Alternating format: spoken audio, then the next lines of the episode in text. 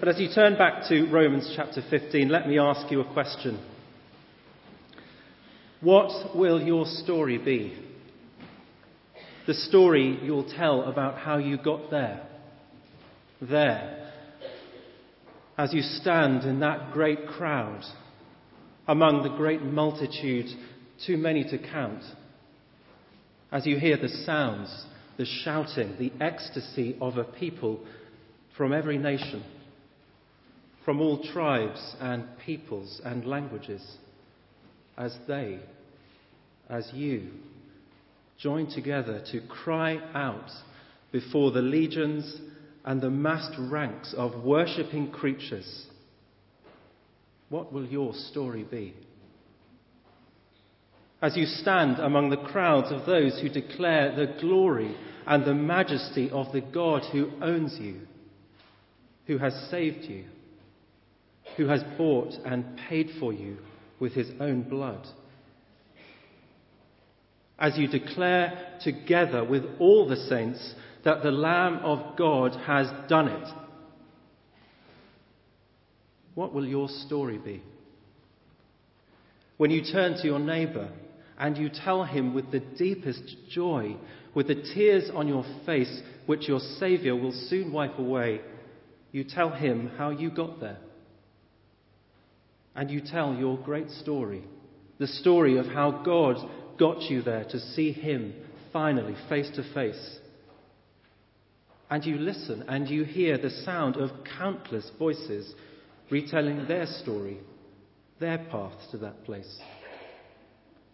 And you hear how, how Peter went on a young person's summer camp in Scotland where he sat under a shady tree and he heard his own schoolteacher encourage him to put his trust in Jesus. You hear how Hisong came one dark, rainy night into the International Cafe in the city they once called Sheffield, and you hear as he tells again how he met Helen, how Helen told him for the first time his need for forgiveness, which only Christ could meet. You hear how Sokriaska from Cambodia, who'd seen his whole family massacred, been forced to flee his village, his country. How he came to meet Chuck, who told him about the God who cared for him in his pain.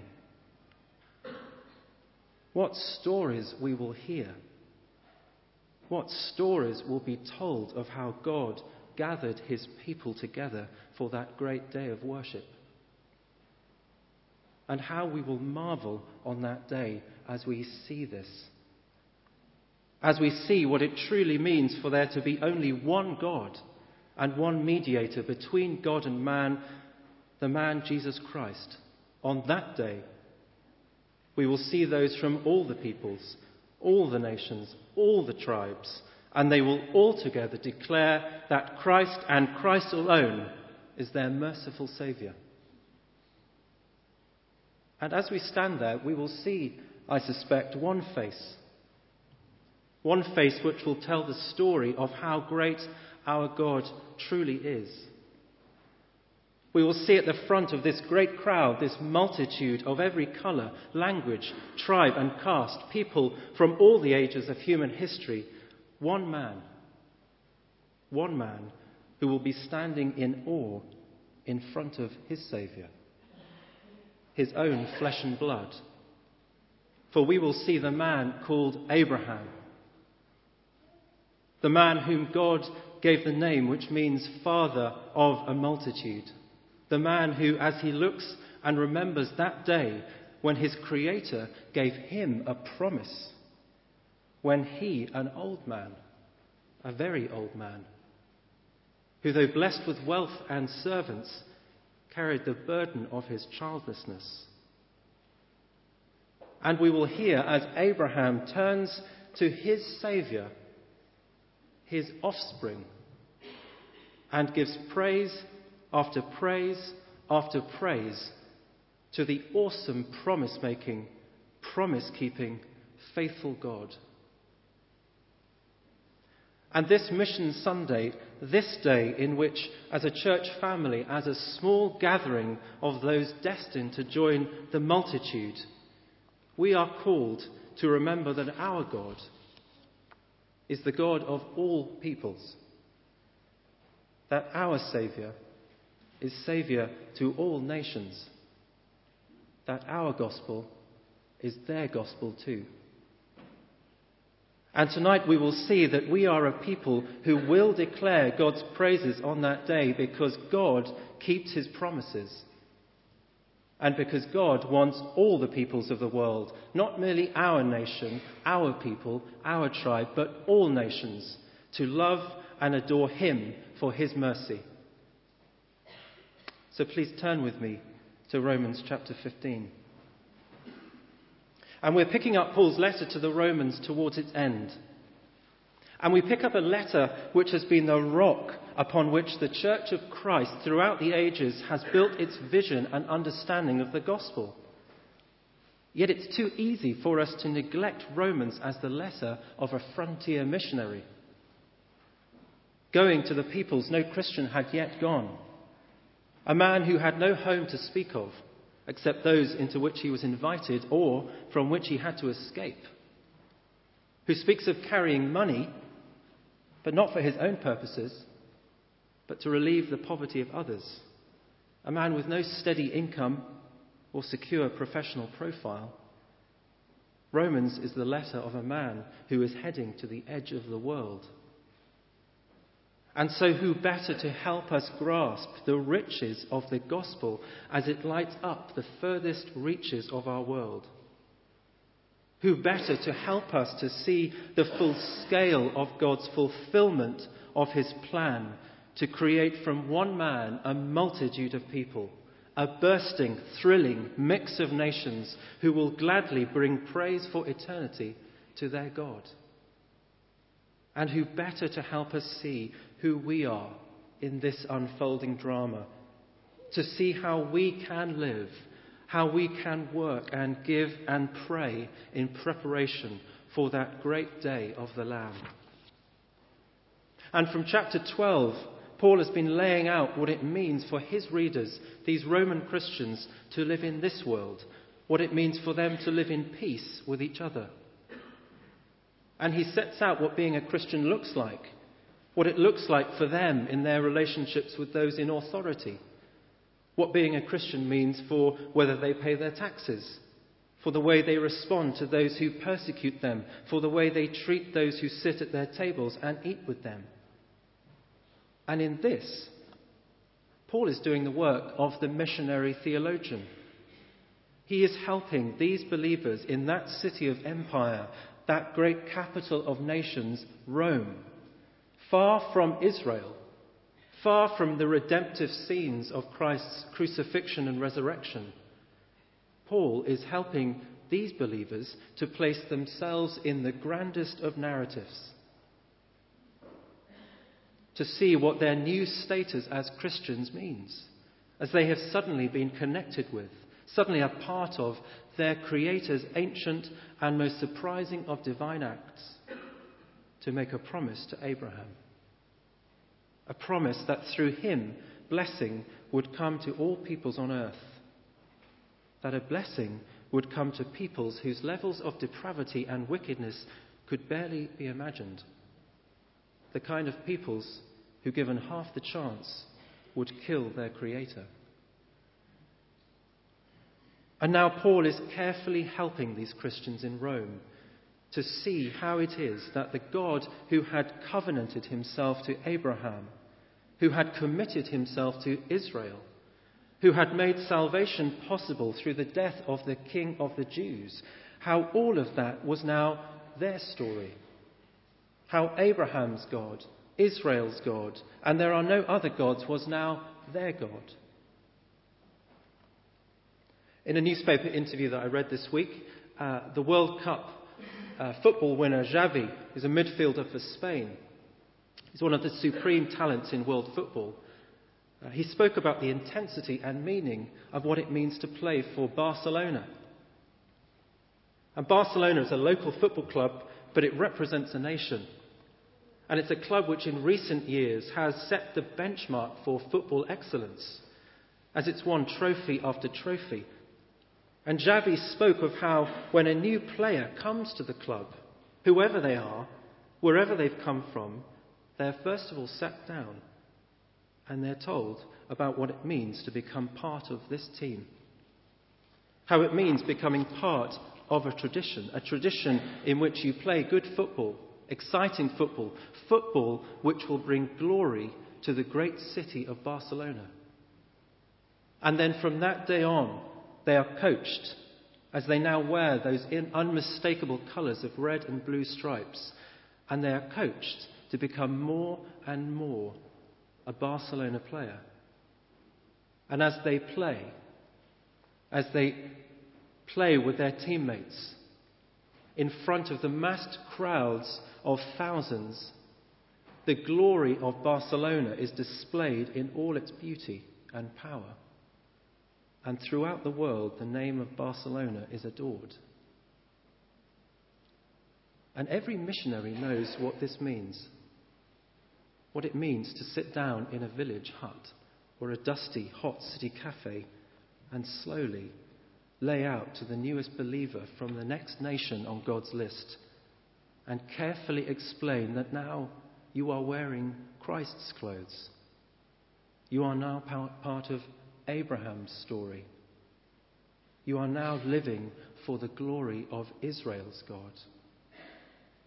And as you live more and more like the person Christ has saved you to be, the more glory will come to the name of your Father in heaven as all of creation looks on and marvels at his greatness. And so we see in verse 7 that Paul first gives these Roman Christians the central gospel reason for their new kind of living. He writes, Accept one another as Christ accepted you in order to bring praise to God. And then in verses 8 and 9, it's almost as if he can't stop himself. He lifts their eyes to the fact that their new life, this new living, comes to them because they are now a part of God's ancient plan. A plan to bring glory to himself in all the world a plan which he initiated, which he began with the promise to Abraham. In Genesis 12:3 to bless all the peoples of the earth, a promise which he confirmed in Genesis 17:5 and 6 to make Abraham the father of many nations. So as Paul writes to these Roman Christians, Gentiles, people from the nations, as he commends them to live lives in which they accept one another as Christ accepted them, he sees with absolute clarity that the presence in Rome, in Rome, that city of human pride and godless ambition of a community of Gentiles who live like Christ, because they have been saved, justified by their faith in him, what glory this brings to God for his faithfulness. What praise comes to the God who has finally fulfilled that ancient covenant with Abraham. And we can imagine how Paul, that most learned of Bible scholars, would have trawled furiously through Israel's scriptures to find these list of verses which he pours out in verses 9 to 12 Verses which once, as a Pharisee of Pharisees, would have meant something very different to what he now knew they meant. How the Gentiles, the nations of the world, those nations which will stand behind their father Abraham on the last day, how they have now been freed by the service of Christ to the Jews to bring praise and glory to the God who has shown such unthinkable mercy to them in all their brokenness and rebellion. How Paul would have marveled at the way that his God, the God of his fathers, was now actually being glorified among all the nations of the earth. And that this was always God's plan. This was always the plan which was first told to Abraham which would see God's own Son become the offspring of Abraham.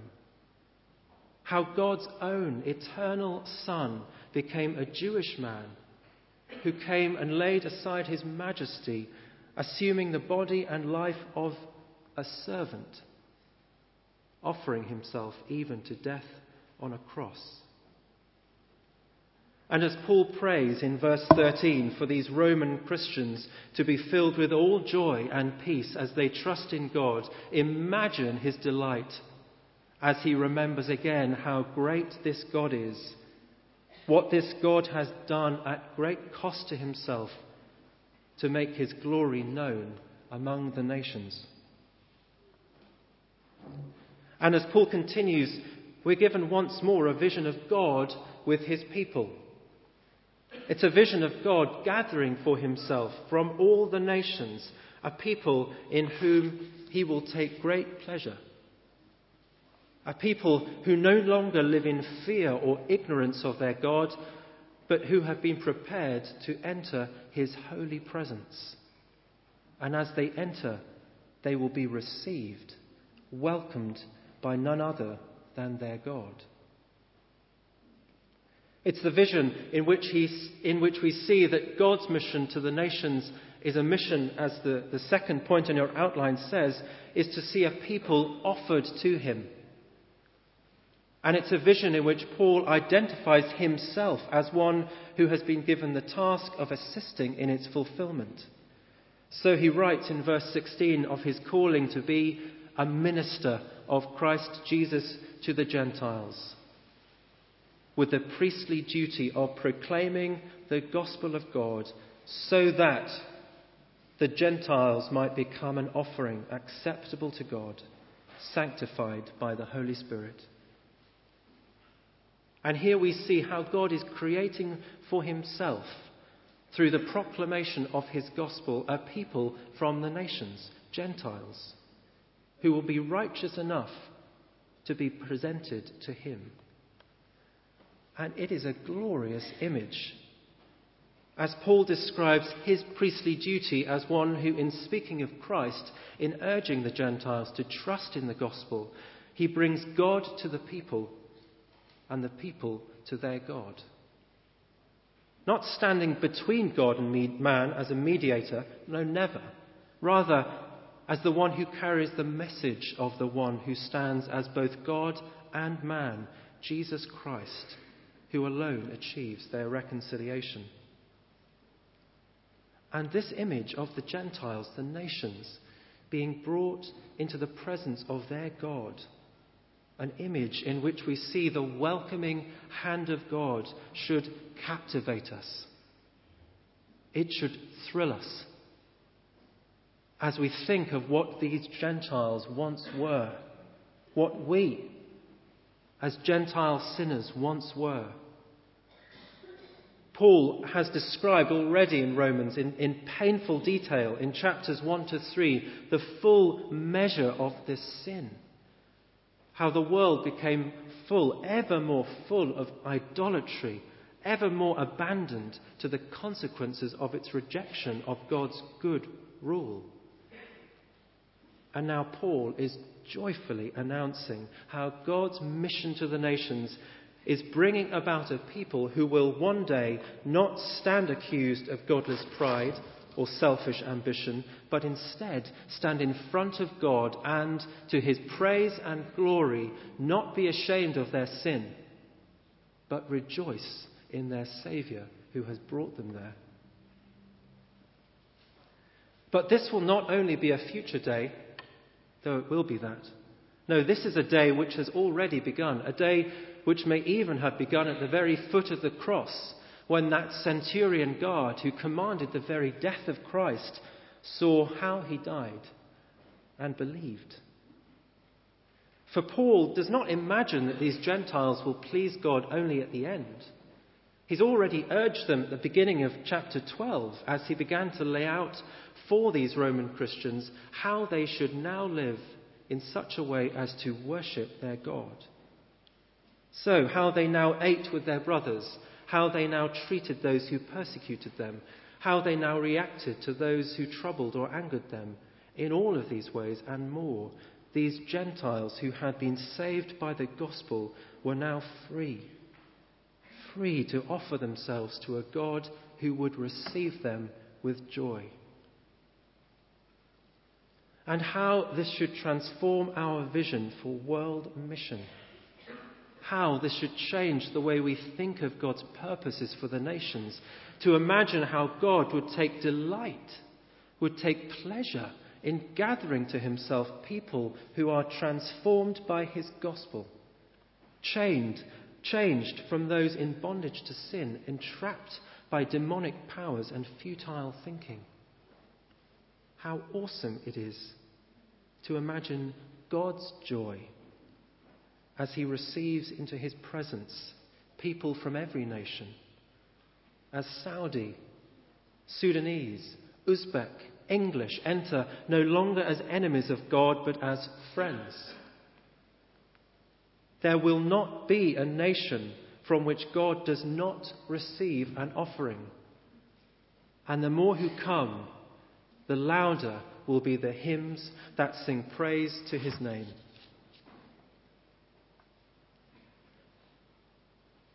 And yet, as we close, we are mindful of those nations which are as yet untouched by the glorious message of Christ, as yet unreached by the message of this God of mercy. And this is what drove Paul forwards as he, apostle to the Gentiles, sought to fulfill the promises of Isaiah, the ancient promises that those who were not told about him will see, and those who have not heard will understand. It's estimated that there are around 6,800 unreached people groups in the world today. And that the vast majority of these live in the poorest parts of the world. These are peoples in which there is no community in which God's mercy is praised and adored. And yet, according to God's promise to Abraham, all peoples will be blessed through him. And according to John's vision of the day in which the Lamb of God will be revealed in all his glory, peoples from all nations, tribes, and language will be there. But you may be sitting here thinking, what does this mean for me? Well, for some of you, it may mean that God will ask you to go, to leave this place, this church family. And He may be asking you to consider leaving the comforts we enjoy and to go to a people in which you will need to live a simple life, a hard life, a life without the securities of a doctor down the road or a good school for your children but you feel that you need to go, that you will seek God's help in sustaining you in order to go and tell those who have not yet seen. But for most of us, we won't go. So what do we do? Well, let me say, if you are a praying, giving member of this church family, you're already involved. By your prayers and your giving, you are taking part in God's mission to the peoples of this world. For, like the church in Rome that Paul wrote to, the church which he, in verse 24 of the letter of the chapter, to, he writes to support him in his plans to travel to Spain. The church in which he, he calls upon them to assist him. You are part of a church which is doing this. This is why we devote ourselves to supporting mission partners around the globe as they seek to plant churches among peoples where there are no churches. In Austria, among the Tengir of Central Asia, in the Indian Ocean Islands, as we partner with those who support Christ's global outreach in South America and the Middle East. That's why we work to bring the gospel of Christ to international students who come every year in their thousands from around the globe. These are not sideshows for us as a church. And with your prayers and your money, you are already a part. And yet, is there more we can do? Well, there are ways in which we can become more involved, more committed, more serious about God's business of spreading the glory of His name throughout the unreached peoples of the world. Because we can pray more and if you don't know where to start, let me suggest you get hold of a copy of this book, Operation World. Uh, it's for sale over in the uh, bookstall at the end of the service. And with this, you can start praying every day for a different nation in the world. Pray with more knowledge, with more passion. And even if you don't go to another country, let me say that you can still take the message of Christ to the nations here in this city. You don't need to travel far to find peoples who as yet have no story to tell. In this city, there are many who come from other nations. Do you notice the mums at the school gates from Libya, Malaysia, Morocco, Japan? The mums who are invisible to most, but not to God.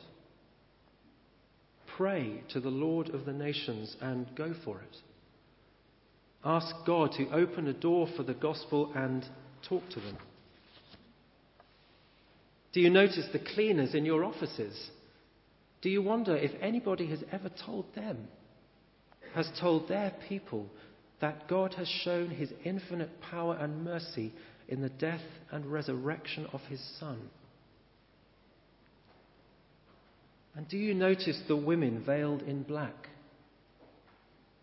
Do you see them and first of all worry about the influence they have on our nation? Or are you first of all thinking, do they know? Do they know who their God really is? Has anyone told them? I don't know how, but Lord, help me. Christ will be glorified among all the nations. And on that day, what stories will be told of how they got there?